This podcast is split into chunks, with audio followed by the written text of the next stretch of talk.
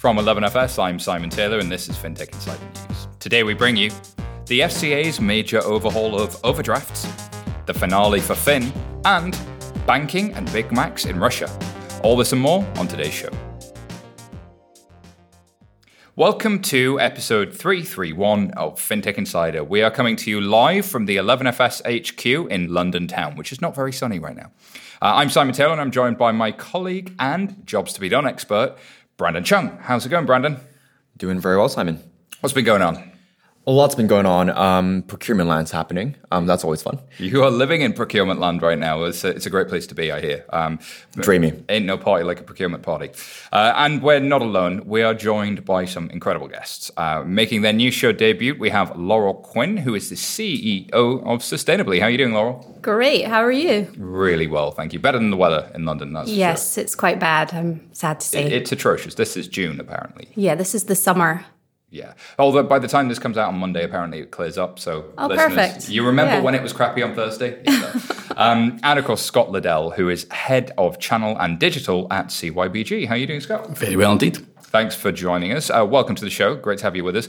Let's get started. And the first story.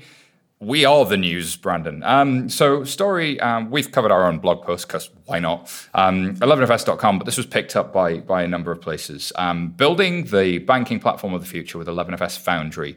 Uh, DNB, who is Norway, Norway's uh, also Norway, but Norway, uh, largest financial services group, will be extending its investment uh, into 11FS Foundry and is committed to building new services on the platform with an initial focus on loans. Uh, 11FS Foundry offers a modular, ledger first set of components that deliver secure, digitally native propositions to scale and at speed. Uh, and the quote here is, of course, from the uh, group executive for new business at DNB, Rasmus, who says, Our development teams have actually worked really closely together in the past six months. And based on a successful proof of concept, we're now ready to move to the next milestone uh, and the beginning of the stage of implementation. Implementing Foundry in DNB systems will give us valuable insight and better understanding how we can use this technology going forward even more.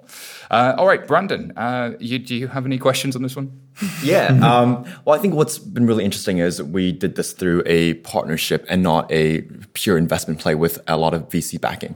Um, so I guess my, my question for you, Simon, is how has that influenced the way that the product's been developed in terms of the roadmap, in terms of the collaboration and, and the dynamics with DNB? I think Rasmus really, really called this. Um, so, you know, big shout out to uh, Martin and Trygve at uh, DNB, who, you know, leader, Ewan, Arthur, Tom J. The guys will tell you that we, we, they're not kidding when they say we've worked together. I mean, this is a daily stand up. This is being in the office for weeks on end, um, literally working in the same place, sitting next to each other, looking at lines of code, looking at products, dealing with sprints and backlogs, and and actually working hand in hand together. Which you know, it's kind of breaks the traditional. Like a lot of people talk a good game about partnerships, but we're mutually invested for the same outcome. So I think that's been really different. Um, that you know they're investing in a platform that could become their future, hopefully. So yeah, it's uh, it's a little bit different, and also starting with a proof of concept and then getting beyond it is is absolutely huge for us. Mm, is that starting small and iterative approach that we, we always preach about, right? So um, I don't know if um, there's any observations, Loral Scott, that, that you have on this from the outside looking in, you know, having worked in partnering with uh, banks and, and so on. Yeah, I think it's really interesting the partnership model, and I'm off to level 39 to do try and do exactly some of these types of deals. But I think this is going to be more, more and more common. We'll see fintechs collaborating with with bigger banks, fintechs collaborating with each other, companies in different sectors collaborating on different projects, and actually making those investments. So um, yesterday, as part of London Tech Week, I was at the Innovation Festival, which was focused on large businesses partnering with startups, and it's really key, kind of the process, how to shorten that process, who, why it's in everyone's best interest to make this happen because you know we're going to have amazing products and services at the end of it that we couldn't create on our own. So I think it's really critical and a really good thing.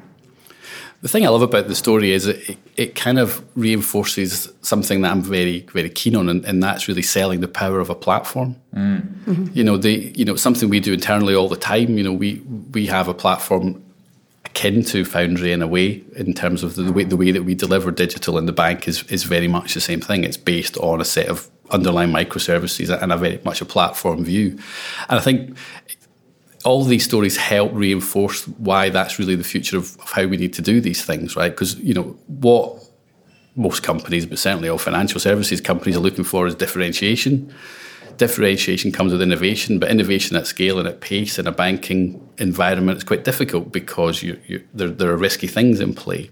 And, and, when your services are tightly coupled, it is extremely hard to to move quickly because you don't know if I push down on one service over here, will these fifteen other ones in the corner? Would there be like a domino effect of doing no, change? but the, the, the design pattern is always to try and keep them as separate as you can, right? Yeah. So what, what you're trying to get to is is when you have a service that does a payment or a transfer, you you know, when you turn up to build whatever channel apps you want on top of it, you can rely on that doing that thing, which means that you can move at pace in the upper layers of the architecture, knowing that the lower ones are going to do what they expect to do. This is uh, McKinsey for a long time have been talking about Lego bricks vastly oversimplifying this concept. But mm. actually, true microservices architectures have a number of benefits, like avoiding supplier lock-in and not being reliant on vendor roadmaps. If if you are truly partnering and you understand how all of the microservices are being architected, right down to the general ledger and all the way back up the stack, then you're in a completely different position to you know, be in control of your own destiny.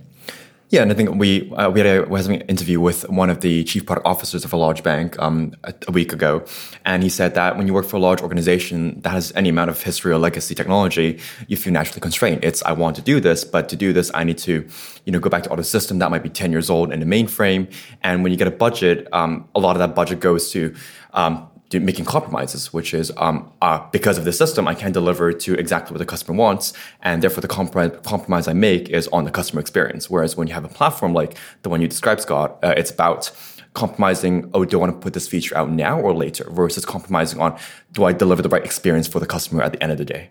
It's a better place to be. Absolutely. You know, we, we've we've been able over the last couple of years to really transform all of our channels at pace simply because of the existence of the platform. That that's the thing that's enabled it to happen, and you know, and that that's clearly what what were you getting to with with this kind of deal, right? Because mm. people will see that when they they implement the platform, what they'll be able to do on top of that will be much much quicker. They'll be able to do a lot more features at pace, but also the, the quality of the output will be much much higher right? You don't have to go into that kind of scary phase. Software generally doesn't like being new, mm-hmm. you know, and, and what, what you get is that the new bit is only at the screen, really, you know, and you, you get the benefit of, of the aged platform that you can rely on and, and that that's really important when you're trying to really really move these things quickly. What's interesting though is, is increasingly I've seen uh, a lot of headlines about moving to the cloud, migrating existing technology stacks into the cloud, which is sort of taking the the shopping basket I had from the 1950s and putting it online, rather than having today's shopping basket online and buying different types of products and services. And increasingly, uh, we have seen, I think, that the cloud vendors tooling um, you know, uh, using containerization, using things like Kafka for uh, orchestration, all of these this tooling has matured in the last sort of five years where five years ago cloud was a cost save. Instead of virtualizing i stuck stuff in the cloud. Now there's actually a new way of architecting things that allow you to have 30 versions of your mainframe running 30 versions of your payment system running hundreds of versions so that you've got uh, a massive failover in, in, a way that you wouldn't and massively more resilience in a way that, that would have been harder to do in the past. So it's, it's just a different model but um, one that maybe we'll see a trend. Here's hoping all right, next story. Um, the FCA have done a major shakeup of overdrafts. Uh, this comes from the BBC News, and uh, bank and banks and building societies will no longer be allowed to charge fixed daily or monthly fees for overdraft. In addition, there will be uh, no longer be higher fees for unplanned overdrafts rather than arranged ones. The Financial Conduct Authority said the new rules would start by April 2020, and it's calling this the biggest rule overhaul for a generation. So it will mean no difference between uh, arranged and unarranged prices, but no cap on cost either. Um, an end to monthly or daily fees a requirement for banks to advertise their overdraft rate as a single interest rate annually, or APR, and banks will still be able to refuse to make a payment if a customer does not have the funds to cover it, but any resulting fee for the customer must reflect the cost to the bank. It's pretty interesting stuff. So, um, do you have any thoughts on this one? I'll, I'll start with you, Laura. Um, I kind of think that the way it's worded indicates that the banks might not lose out here.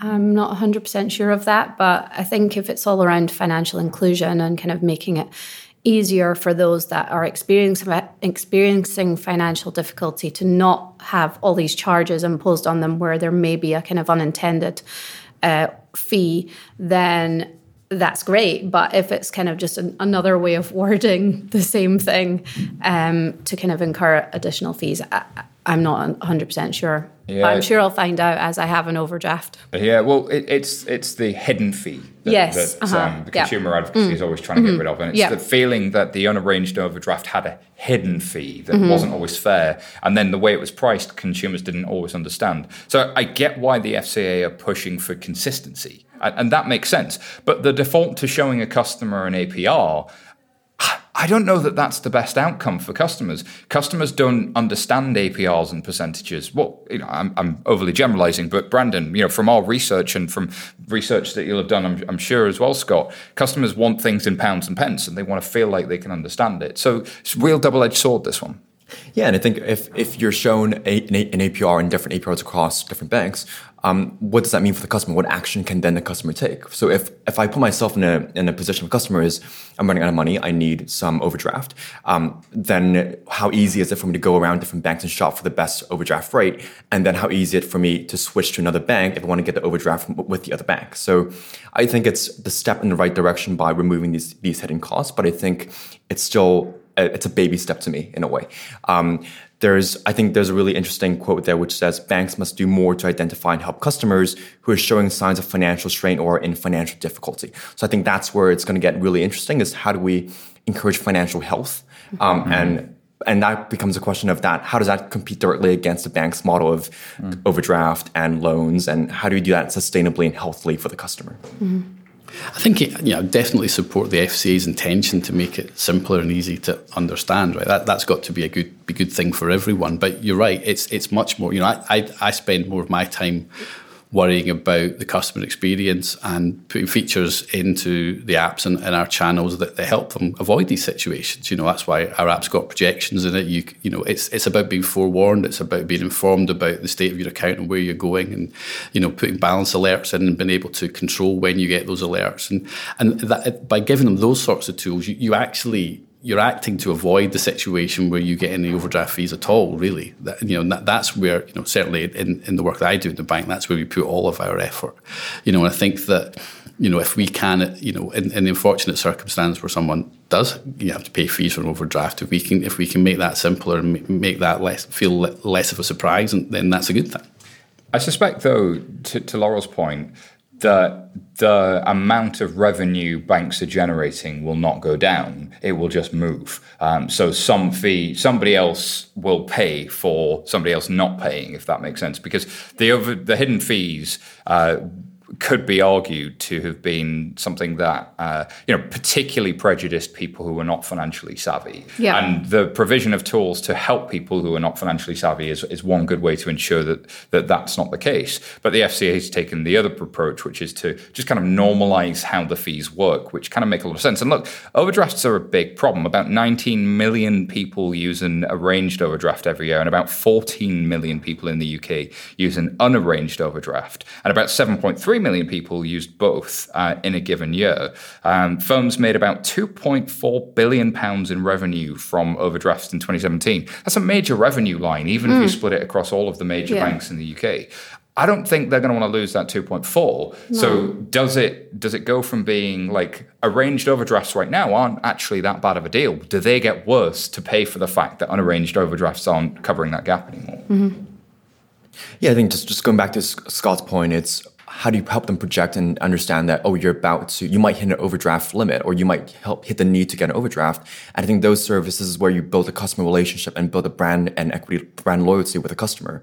But then equally when they hit the point of they need an overdraft how do you communicate that in a way that's the most human uh, and create the most human experience? Because at that point they're probably going through a lot of anxiety um, especially if they're recurring overdraft users that way And I think it's building confidence for people uh, and seeing yourself increasingly as the financial wellness platform. We're seeing this a lot in, in the fintech space where you know the micro savings apps are absolutely loved by customers because they get you addicted to saving and they give you the dopamine hit of you've saved a little bit more and it's it's that confidence building type of behaviors that can be good. And you know once you are moving and changing the level of cost on the back end, you know if you can radically transform your your cost side, then the amount of revenue you need to make to be profitable comes comes down a little bit, so you can afford to be more profitable without uh, having the same business practices. Um, so here's hoping that this is a good thing for customers long term. But I am genuinely a little bit concerned that this will just move move the money around rather than solve the underlying problem. Uh, all right, uh, next story is the death of Finn. Um, story comes from Bloomberg. J.P. Morgan have closed Finn, their digital only bank, just a year after it launched. Um, so the uh, JPM decided its consumer unit was actually better equipped to meet the younger customers' needs under the Chase brand after finding that millennial customers don't necessarily want a separate digital experience interesting. Clients stated, I think Monzo and Revolut and N26 might disagree with you, but anyway. Um, clients stated getting notifications uh, that their accounts will be closed and funds will be transferred to Chase checkings and savings accounts. Finn, uh, which they started offering nationally last June, featured a digital app as well as some uh, access to a network of branches. As part of the switch, customers will have to download Chase's mobile app to receive a new debit card, but account numbers won't change. Um, to be fair, our very own Oracle Sarah Kocianski predicted this back in July of last year, um, and it was on Forbes. Uh, and the title of that article was "Why Finn by Chase Won't Spark a Banking Revolution." Uh, so, not that uh, not that uh, Sarah can predict the future, but Sarah predicted the future here. Um, this is a common theme. Um, you know, we're going to see some of these fintech initiatives shut down more and more. You know, are we not seeing the numbers? What What do we think's gone on here? Uh, any, any thoughts from the room? It feels to me that they didn't make it different enough. Mm. You know that in some ways they probably cannibalized themselves because there was there was an existing proposition there and that people were very aware of, and, and, then they just kind of stuck with that because there wasn't enough reason to move. And in some ways, going back to our discussion around platforms, a lot of that comes from probably they were probably grafted to the same back end. Mm-hmm. You know, when we when we built B the trick really wasn't just to create a, a, different brand on top of the same account. It was to add features, and that's why B has all the PFM stuff in it because it was a it was a step change from mm-hmm. what was the Clydesdale bank accounts of the past. They were mm-hmm. sufficiently different to to actually have a place in the market, very very separate from what you had already. And my feeling with this is they didn't make it different enough, and that's probably a lot because maybe they didn't think wild enough propositionally, but maybe they were also limited by what the back end could do for them. Uh, uh possibly both right? And, and, so if you haven't seen Finn by Chase, um, it, you know, we we have videos of it on our 11FS Pulse platform, and and what surprised me was really you could you could do things like you had your list of transactions, and you could rate your transaction whether it made you happy or sad with emoji, and like why, mm. what, what what why what customer job does it actually ultimately solve? Ultimately what, solve? What problem did it solve? Yeah. I think so. There was that question, and they just weren't getting customer acquisition. And you can usually tell you've solved a customer problem when you start getting um, customer acquisition. And it's often the little things that really matter that the back end enables you to do, as you're saying, Scott. Um, one of the reasons people love challenger banks so much is that instant notification as soon as you've made a payment because it builds confidence. Oh, it worked. It went through okay. You know, when you're buying something online, that little notification on your phone that says, "Boom." It's gone through, you're fine. That amount of money has gone to that merchant. Suddenly, all of that anxiety disappears. And I think people see things as, oh, well, I need an app as a channel and it needs to show the transaction list. They don't get the difference. Small, tiny, seemingly tiny features can have a massive impact on customer experience. No, absolutely. And I think just to build on both your points, I didn't feel like Finn had a purpose or, or clear mission attached to it, right? It felt very much like um, Chime's happening, like alleys happening, Moven's happening, Simple's happening. Therefore, we create something else as well. Mm. Um, and there wasn't a very, very clear value proposition. Um, so there was there wasn't a clear beachhead for me. So it, eh, I think the way they branded it was as for millennials, and I think that's a very. It feels like somebody thought up. We millennials aren't taking out enough new bank accounts. What do we do? We should do an app. Eh. Okay, what does it have? It has emoji. Millennials like emoji. Exactly, exactly. And I think eh, fintech is I, I don't think fintech should be heavily correlated with millennials because I was recently in Portugal and when I was doing some wine tasting, a couple in the mid 50s pulled up the Monzo card and we started chatting. I was like, oh, you use Monzo? Like, how did you get into Monzo? They're like, oh, my, my son recommended it to me. But um, I was like, okay, so why do you use it? Oh, it's because I retire now and I want to make sure that when I go on trips, I'm not overspending on each trip because I want to go on X trips per year. So I think as long as you solve a customer job, it's not about which age group you target. And I think you shouldn't start with the age group because that's always the wrong answer, in my opinion. I think the customer expectation is so high now that you can't really go into market with a, a product that doesn't have that real mission and vision anymore.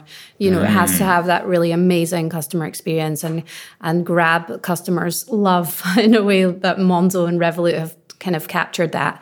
Um, otherwise, you just can't. You simply can't compete. It didn't used to be a requirement that you loved the product. Mm. It used to be enough that it, uh, it had a, an mm-hmm. app and it had a yeah. card and it, and it did payments. Mm-hmm. Like, what more does it need to do? That's what a banking product does. And no, now we now you've got to have customers love you because there's competitors that, that, that, are out there that have yeah. absolute evangelical zeal mm-hmm. from their customers. Yeah, because you can get like a silver card or something, you know, or you know you know have. But I don't think it is the silver no, card. I know, you know what, what, you mean. But, I know, I know, it's not. But that. but the, you that. can only get somebody to love and want mm-hmm. that thing yeah. so much mm-hmm. if there's it's the subtle things that the product's doing. It's mm-hmm. often like um, we talk about um, the the cargo cult, which is like if I put on uh, a, a, an outfit for an uh, aeroplane uh, mm-hmm. pilot, an airline pilot it doesn't mean I can fly a plane. No. And but I can put on the outfit and I can move the levers, mm-hmm. but you wouldn't want me flying your plane. And I think sometimes people look at challenges and go, "Oh, I understand what it is," and actually you don't. There's a lot more there than meets the eye, and that's the differentiator. And you know all about this from an experience standpoint. Yeah, I think the hardest thing that, that, that banks fail to admit to themselves is that people don't really want to do banking,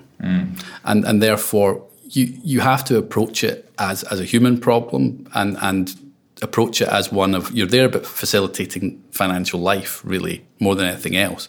And you're exactly right. You know one of the I spend more time reading psychology books now than I, than I do mm-hmm. reading tech books because actually it's about the dopamine hits you mentioned and all these little things these little things that, that, that surprise and delight people and get them hooked in that are, that are far more important. You know no, no one no one wakes up in the morning and says I'm going to do some banking today. Mm-hmm. you know but they have to interact with the bank to facilitate the things they want to do and and it, it's it's about focusing on that, and that that's where the the differentiation comes from. And maybe with Finn, that's where, where they kind of feel because you know putting emojis in and stuff like that wasn't solving a problem. It wasn't facilitating life. They, they, believed it was something that people would want to go and do, and and that is where you get it wrong because people won't want to do that. What's different here is the uh, differentiation between this and Marcus by Goldman.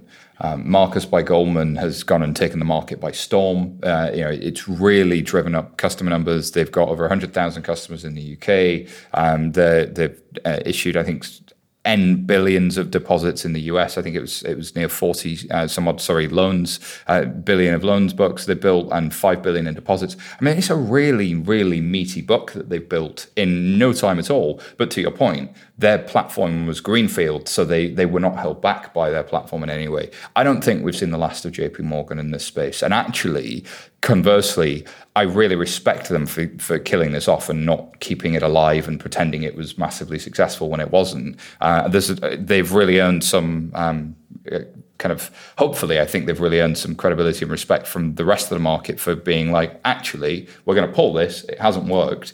Really get the sense they'll be back. They've probably learned a lot as well from mm. the experience. Hopefully. Yeah. Yeah, and I think like JP Morgan as a whole, like they in the if you look at commercial investment banking, like they've done a lot of great things, right? Like Athena, inter interbank information network. So I think they're good at like they didn't know when to pull the plug, mm-hmm. and it, I kudos to them for being brave enough to do that. They've doubled down on some stuff that that has worked for them in other parts of their bank, clearly. And and I think Laura, your point's a really good one the learning is worth it. Actually, Finn has probably been really, really worthwhile in terms of what they learned. And you look at uh, Jamie Dimon's statements about, you know, the competitor is fintech, not big tech, and he's really concerned about that and has made significant funding available internally to, to kind of go after that. Alrighty, next story comes from the Telegraph. Um, this is a, a, bank that appears to have beef with fintech. Um, so fintechs risk giving banks a bad name. Um, shot to the heart, and you're to blame, uh, says uh, Barclays boss. So Ashok Vaswani, um, Barclays head of consumer banking and payments, said that concerns around the ability of startups to automatically monitor transactions are dangerous to the banking industry. At the end of the day, the whole system is just as strong as the weakest link. Mr. Vaswani also said that incidents where banking startups accidentally go offline due to technical issues are damaging the wider industry. Anytime a bank or fintech, for that matter, goes down, it's not good for the banking industry overall. You want the industry to have a reputation of being a reliable provider. It doesn't help if anything goes down. Mr. Vaswani pointed to Barclays' history as the reason why customers continue using the bank over the challenger banks. We've been doing this for 328 years. We're older than the Bank of England. We're older than the United States of America. So we've been doing this for a long period of time and have withered through a lot of change. I find this really interesting coming from them with all their kind of involvement in Techstars and everything else. So it's kind of on one on one hand saying that we don't approve of startups, and then on the other hand, kind of really doing a lot of work in that space. So I think you know I, I think maybe this is just one sort of comment that has been kind of just taken and, and run with um, because I feel that they will collaborate with with startups. And um, I think to the point of the customer experience obviously has to be key here and everything has to be deployed and tested and, you know, everything has to be in place to, to try to avoid these situations that sometimes occur. But when you're creating new products and services, you know, there there are going to be issues. And, you know, if you can limit the downtime to as little as possible, then that's that's great. But we've seen it with the challengers where they do have an, an outage and you, it does come back online and everything's good. And, you know, but can it really be prevented? I'm, I'm not sure about that. A couple of things strike me about this. I think firstly, you know, he's, he's very narrow in, in his, you know, because he mentions automatically monitoring transactions. Well, who says that doesn't happen? And, mm. and, and, who says it can't happen? Well, that, that felt like a shot across the bow to Revolut and N26 directly, who've been, you know, N26 have, uh, been called out by BaFin for not having automated monitoring in place that was effective. And as a result, their BaFin have instructed N26 to hire humans to do the job, which is a really interesting instruction from the regulator. Again, I think the solution to the problem problem is not the same as the problem existing. Um, and of course, uh, there's been some controversy about uh, whether or not Revolut had an active um, uh, transaction monitoring service during a period of time, uh, sort of 18 months ago, whilst they were changing between systems. So my sense was that that's what he was, he was kind of talking about. It could be, but I think the, the other thing is that. Um, you know, in terms of failures and, and you know things being you know uptime and everything else, I'm pretty sure that a lot of people's cloud strategies are going to put a lot of their kit in big banks in the same in exactly the same clouds as a lot of the fintech guys. So they're, they're going to, you know, we saw it a couple of weeks ago with the Google Cloud going down. Right, lots of things go. Mm-hmm. You know, um, in my Facebook's house, been down a bunch this year. Yeah, in my uh, house it was a horror because Snapchat went and it was like the world had ended. Yeah, but um, so you know, I think that you can't you can't all converge on the same cloud and then and then try and claim that somehow they're more reliable I think less, be, less reliable than you are. I think to be fair to Ashok, what he actually said in the headline aren't strictly the same yeah. thing. Um, I, I, really do feel like journos are trying to stir up beef, mm-hmm. especially yeah. the Telegraph seems to really have it in for fintech at the moment, given uh, which which segment of the market they speak to. That wouldn't surprise me. Um, but to his actual point, is the age of a bank relevant to its competency or reason for customer loyalty? I think that's a crazy thing to say, really, that something 328 years old is, is completely relevant today. I mean, it just doesn't make sense to me. Uh, yeah, as I, a concept. I'm going to be the best for the customers because look how old I am. Yeah, exactly. Mm-hmm. I, I think age does have a does have a play um, in customer loyalty. Who I, with, yeah. Who with, and I think in, in what country. So there's a really famous psychologist or ethnographer called um, uh, last name's Hofstede from from Netherlands, and he did a cultural dimension that was his, what he was most famous for. And I think some culture has a higher uncertainty avoidance um, metric, um, whereas uh, like especially in Asia, they like um, like trusted brands, secure brands, security plays a high role. Whereas other cultures um, are more risk takers. Um, so I think I guess Alipay is like not 300 years old. You know, it's got a billion users. So for sure, I know. Uh, point taken. But yeah. I think like there, I think it, the culture does play a strong role in how how big of an effect the age of a bank has, right? Or how well or the culture or, or ethnography. So, who are you and what do you look for from your products? Because if I'm 70 something and I liked cash and I liked people and I don't trust these newfangled things because I don't feel confident with it, then a bank that's there that I've trusted since I was young can give me real comfort and I, I trust them and I go to the branch and I, and I feel that sense. And speaking to that customer base, I can completely understand it. Um, but, you know, and, and I think the broader point of it's really, really important that these systems have uptime. If you're trying to make get paid and you're waiting for payday and you need to pay the bills and you're hungry, then getting paid on time is super important, super critical to you. So banking is an absolutely vital service. So I think to be fair to Ashok, uh, Barclays are trying to do a lot in fintech. They are doing a lot to, Yeah. to support this. I do think the um,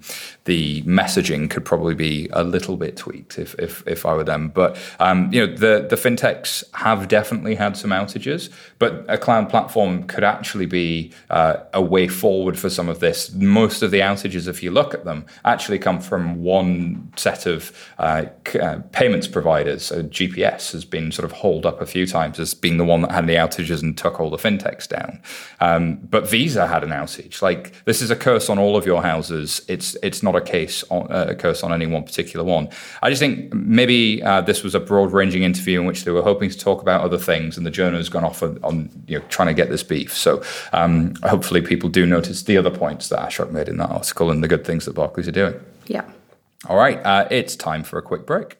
This deal sets apart the to a brighter future. We will leave the EU. Uh, clearly, the pressure is beginning. Produce jobs and underserved the European Union. Brexit by Brexit. Live a Brexit. The more you hear about Brexit, the less clear it all becomes.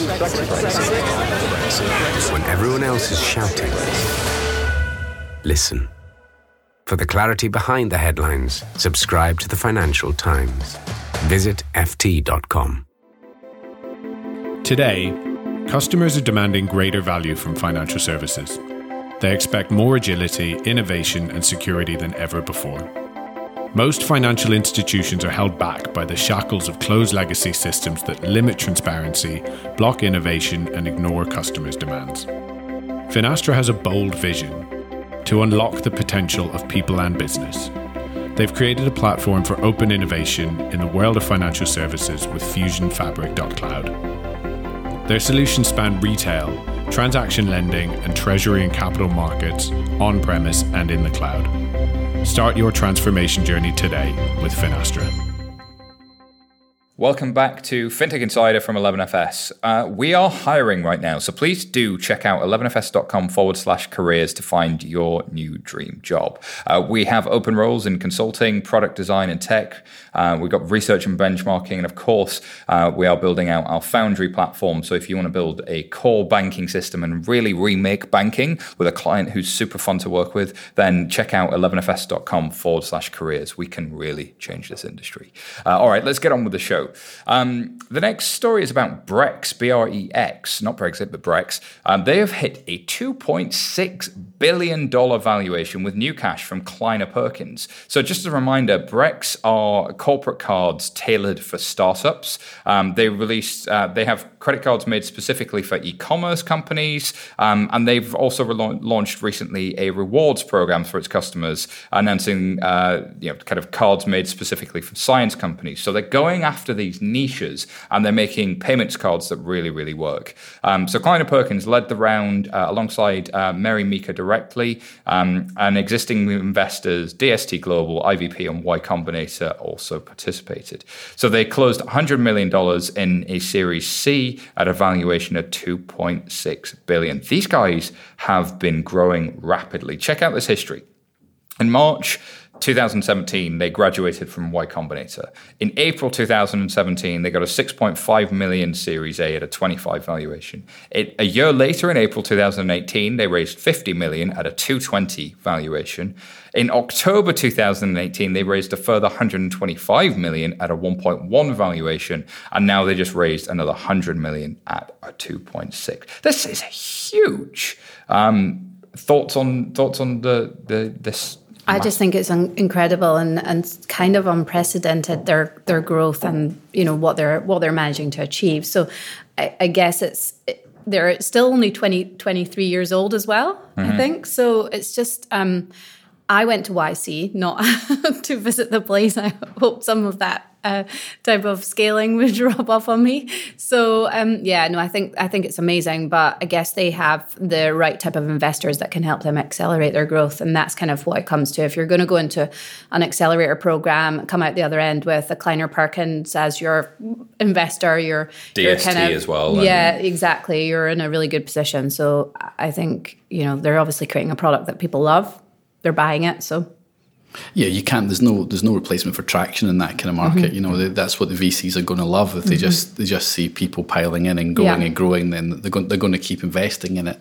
I think the interesting thing for me is that you know obviously from a from a digital onboarding perspective, clearly picking off niches is Mm-hmm. something that works really well because I think what it allows them to do is to build very frictionless experiences. And you see this consistently, though. Revolut starts as the best travel card in the world and becomes a lot more. Monzo Mm-hmm. Yeah. becomes a prepaid card that's the everyday spend card. Mm-hmm. It's the playbook and it works. And these guys are, are doing it time and time again at Brex. What's really interesting is uh, there's been a lot of people trying to do the uh, sort of uh, spend control card for startups and the purchasing card and the co- like corporate cards suck.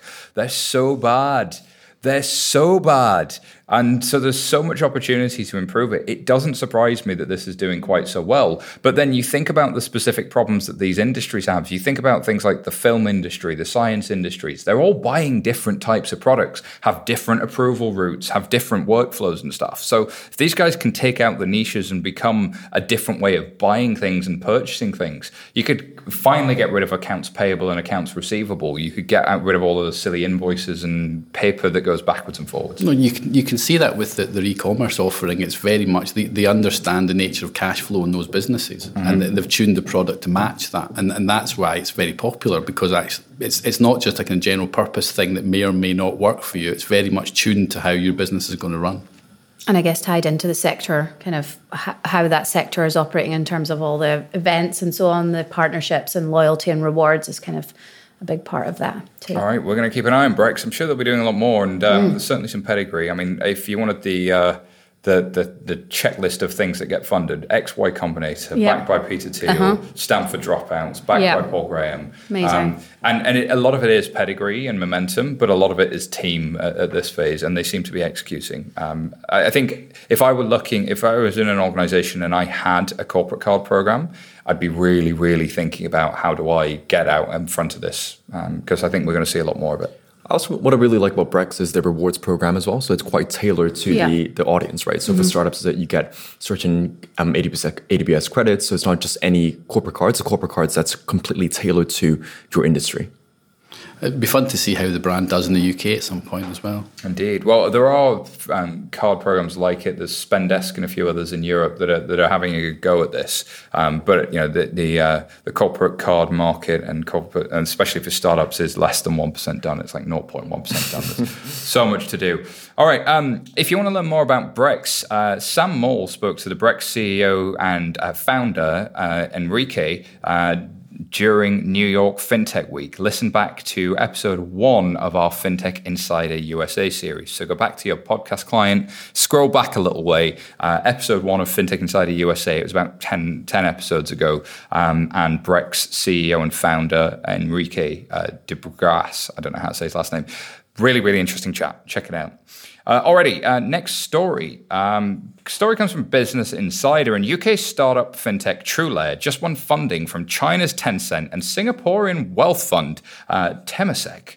Um, so they're taking this investment. It's $35 million, uh, which closed on Tuesday, fueling the company's expansion further into Europe and Asia. TrueLayer was founded in 2016, and they're a platform that provides open banking software that allows people to share or aggregate their financial information from different providers. And of course, this is set against the context of open banking and PSD2, which have really helped out companies like TrueLayer, leveraging the APIs that have been made available by banks to integrate their services to customers. The company works uh, apparently with Monzo tre- previously received funding from Northzone, Anthemis, and Connect Ventures. Tencent getting involved. This is uh, this looks like Asia expansion written all over it. Yeah, so if I if I look at it from from Tencent's angle, right? Um, Tencent to me is a is a platform business, and platform businesses always want to occupy at least or be part of a position that's quite foundational um, and more powerful in the stack, um, which ultimately means having access to business and customer data. Um, so for me, for Tencent's investment, it's about um, having access to that open banking stack and playing that really key role. So um, Tencent, I know they um, earlier was applying for trademarks in Australia. They were just announced as one of the new virtual banks in Hong Kong. And TrueLayer um, from their website also says that that's probably two areas that where they're going to go into as well. Um, so I think as TrueLayer expands, what Tencent can now do is be part of a very crucial part of that open banking stack. I'm gonna have access to that stack. Um, so I think for for a platform business, it makes really a key strategic sense to me. Yeah, TrueLayer quite an interesting company because they, they've they've focused on just accessing the raw data mainly. You know, the, yeah. you know they do a little bit of tagging and, and that sort of thing, but it's it's more about just getting that getting that access to all the bank data and, and, and getting it out through their APIs. You know, you know when we, we looked at a few things, we, we were putting aggregation in, into the B app. There was a few options. We ended up using a Scottish fintech called ID Co to do that. And from a bank's perspective, it's, it's very useful. There's, there's, there's nothing to be gained from a bank from building all the hooks out to all the other banks to do aggregation. So going through some sort of fintech intermediaries is, is a much better way to do it, which is why we did it.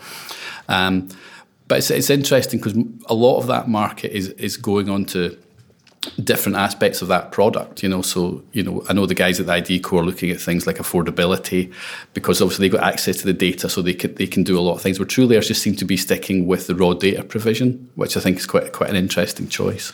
I wonder as well about um, Tencent uh, as sort of uh, an organization with uh, WeChat and having the kind of massive payments infrastructure they've got. Is there something there about European entry the other way um, that pulling data into that. I don't know if it's uh, for tourists or travelers. It could be helpful. Is, is there something there in the future?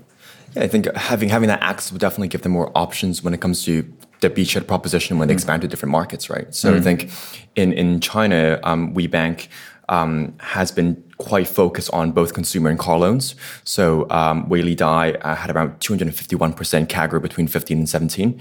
Um, and and then they had an ROA about 2.17% when the industry was having like 0.92%. So I think in China, they're really excelling at that loan provision. Um, so what I'll be interested to see, as you, as you mentioned, is when they expand to, let's say, Australia, to Hong Kong, to different markets, um, how would that change your proposition? When you have a much higher population of banked uh, kind of people with regulators that are open to open banking, like Australia, like Hong Kong, which are natural next steps for, for, for those platforms with a lot of crossover and a lot of migrant work. Really, really interesting. And, and to the point Scott made about uh, having this one layer with security, we actually talked to Plaid um, co founder a couple of episodes ago on our FinTech Insider uh, show as well. And they were saying a similar thing that actually at first banks were really unsure about this fintech that could access things. But what they realized was A, it's convenient, and B, it's pretty secure rather than having a many to many, all the banks are connecting to each other and lots of places where things can go wrong. I've got this one point of security that I can start manage uh, a lot more effectively. I agree. And, and, I think the other kind of thing around Tencent doing something like this is that they could probably, well, I think the, the concept for them might be around providing additional services through their own platform. So a big focus on how can they add value to their own customers and kind of you know create new products and services using new technologies. Mm. Yeah. Gonna be one to watch. All right, next story. Um, Amazon are apparently crediting the underbanked. Uh, story comes from CNBC. They're launching a credit card for the underbanked with bad credit. Uh, so they partnered with publicly traded bank Synchrony Financial to launch the Amazon Credit Builder, a program that lends to shoppers with no credit history or bad credit who would otherwise be exempt from Amazon's loyalty cards. The card has the same perks, like 5% cashback on purchases, that come with the popular Amazon Store card, which Synchrony also powers. These reward cards incentivize shoppers to use Amazon instead of alternatives uh, to drive loyalty with its customer base. The program uses uh, financial literacy tools and tips to learn about building credit, and borrowers can eventually graduate to an unsecured Amazon credit card once they've demonstrated they can pay back the loans. Um, the card, uh, the new card application sits directly next to the other Amazon cards, and if a customer doesn't get approved for an Amazon credit card, they'll be prompted for this new offering if they want to apply for the credit builder instead. So, pretty interesting stuff. Um, there's uh, the Synchrony EVP says this is a large part of the population they weren't able to build. From Synchrony's perspective, this is this is massively uh, massive distribution. Um, is this finally Amazon getting into fintech, or is this is this still just sort of like a, an affiliate card? I think it's on the fringes, but you, I guess the, the the ultimate is for them to start for the likes of Amazon to start doing things more and more as they start to kind of move into other areas like you know physical stores and all sorts of other things. So, yeah, I think it's just the start of things to come. I think it's good that you know the get, people get this sort of assistance, right? Because I think because it's a builder, it gets them if, they, if they're being educated and, and, and they get into a better position from their credit. That that's a good thing. I think obviously from Amazon's point of view, you could argue that it's the one part of the population that wasn't buying on Amazon, therefore they were solving that problem. You know that you know if it gives them an opportunity to access you know more more of more of the population to, to get transactions through through their door. So I think it, it, works. I think it's a mutually good thing. I think it works for Amazon and it gives them access to more customers. But I think it's good for the customers as well because it gives them, you know, they get to benefit from buying things on Amazon and, the, and, and other places. You're going to watch out for it being sort of treated like a store card or being treated because Synchrony issue um, co-branded cards with Lowe's, Sam's Club, PayPal, Banana Republic, and uh, other companies. So this is like a store card plus plus. The APR is 28.2%, and uh, people deposit $500 and then have a $500 credit limit that they now have to pay a 28% APR on. Like it, it's all a little bit weird. Um, so you get, yeah, you deposit your 500 and then you've got another 500 over the top of it. You could see how somebody who's not already financially literate may end up in trouble with this. Um, so the real, I think this succeeds or fails on how good the financial literacy tools and support are around it. Mm. I think what's really interesting as well is the track record that Synchrony Financial has. So they bought around, I think, 7.6 billion worth of credit receivables from PayPal um, back in 2018, and they have a 10-year relationship with them to be exclusive for their co-branded credit card. So these guys have a lot of history and track record and experience of working with big um, e-commerce firms. So I think it would be really interesting to see how that experience translates and how that like evolves as they work with Amazon as well. What's interesting is they're not using all of the Amazon data, or at least maybe they are, but it, it doesn't appear from the articles. Like the data Amazon has about its shoppers and the credit scoring you could do as a result of uh, somebody's purchasing behavior, but also the things that you could do in the interests of the customer as a result of their purchasing behavior that would be good for their lives, that would be in their interests. Like da- with great data comes great responsibility there's an absolute responsibility that if you get this product right, you can make a real difference. Mm. But if you get it wrong, you could really mess with some people. So, what's the ultimate goal? Is it for more people to buy stuff from Amazon, or is it for uh, more sustainable customers that will become good customers of Amazon in the longer term? And I hope it's that second thing. Alrighty, time for the and finally story. Are we ready? Uh, this week's and finally story banking and Big Macs. Uh, story comes from Finextra. Sberbank to open pilot branch in a McDonald's outlet. Uh, so you can have your chicken nuggets and uh, cash um, so customers of Russia's Sberbank's will soon be able to do their banking with a side order of Big Mac and fries, following a collaboration deal agreed between the state-owned banking entity and the giant US burger chain. The two companies intend to partner in card acquiring and a number of other more innovative areas, including using technical systems to analyze data and fries. No, that's me editorializing. I don't to analyze fries. Developing consumer behavior analysis systems, speeding up bank card payments, developing payroll for employees, and the opening of a pilot branch in the Bank of McDonald's outlet. Bank of McDonald's, are you loving this?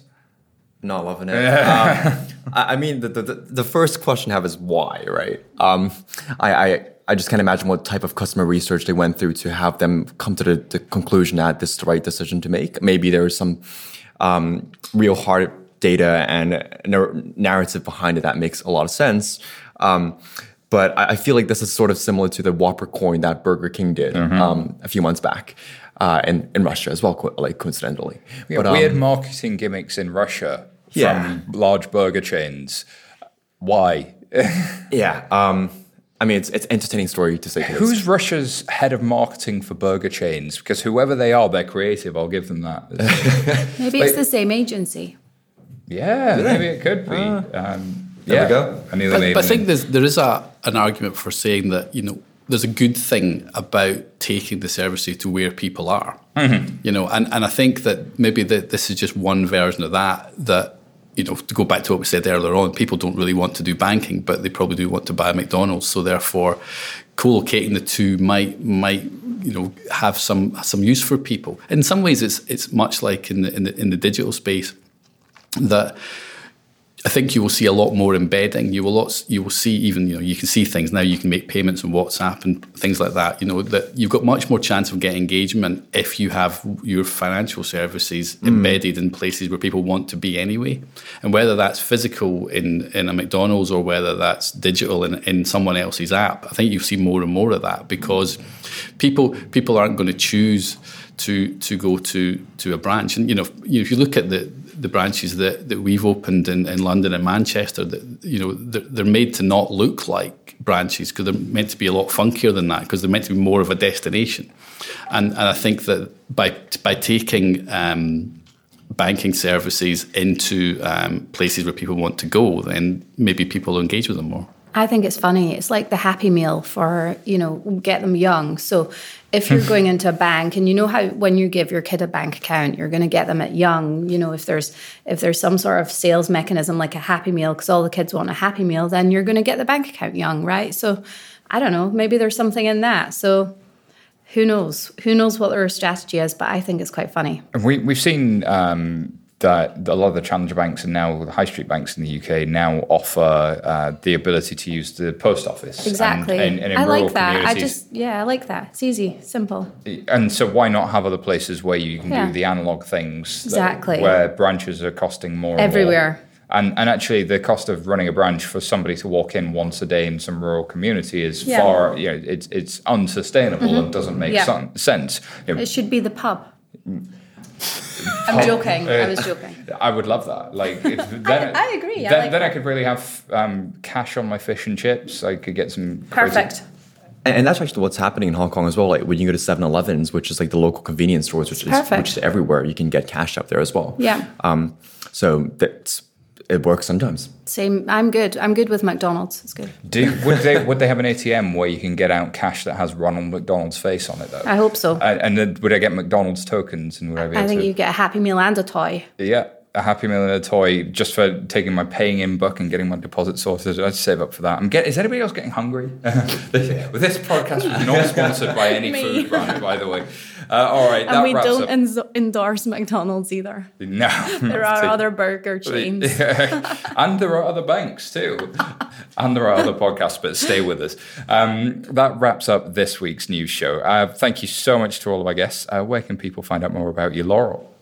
Oh, sustainably.co. And we're launching uh, connected to all of the UK's challenger and mainstream banks uh, on the 1st of July. And what does Sustainably do? So, we're a fintech for social good. We use open banking to make it easy for individuals to have a positive impact every day. So, you can round up your spare change and give in many different frictionless ways without giving out your personal data to causes you care about every time you shop and lots of other interesting ways. Good stuff. I like the sound of that a lot. And Scott, how about yourself? Me or my employer? All of the above. so obviously you can find out about um, Clydesdale Yorkshire Bank and, and, and, and Virgin Money on cybg.com. There's, if you want to find out about me, I don't can't imagine why you would, but you can go to scottliddell.com and, and make your way through 13 years of nonsense that, that lives there. Yeah, fantastic. 13 years of nonsense sounds like a train ride home to me. uh, how about yourself, Brandon? Uh, you can find me on Twitter on BKT Chung. And if you're interested in more jobs be done stuff, um, we have written and published a report on personal finance management. So just search personal finance management jobs be done 11FS on Google. Then Bob's your uncle. Indeed, Bob is that uncle. Um, do do check out that report though. A lot of love uh, went into putting that together. As for me, you can find me at sy taylor on Twitter, uh, or you can just email me simon at 11fs.com. What did you think of today's stories? Let us know on Twitter uh, at FinTech Insiders or email podcast at 11fs.com. And do not forget, if you love the show, leave us a review. Uh, we love reading those reviews, and tell your friends to check out FinTech Insider. Anybody in your office, anybody you work with, or anybody who might just be a secret fintech nerd. They're out there. Um, find us on Twitter, Instagram, YouTube, and Periscope for more content, including Fintech Insider on Air and our new show, uh, Pulse Home Screen, where we sit down with designers of products and ask them, why did you design that thing? And what, what was the user journey? Really good stuff, so do check it out. And you get the dulcet tones of Mr. Jim Safford as well. Lucky, lucky things. Alrighty, thank you very much for listening. Goodbye for now.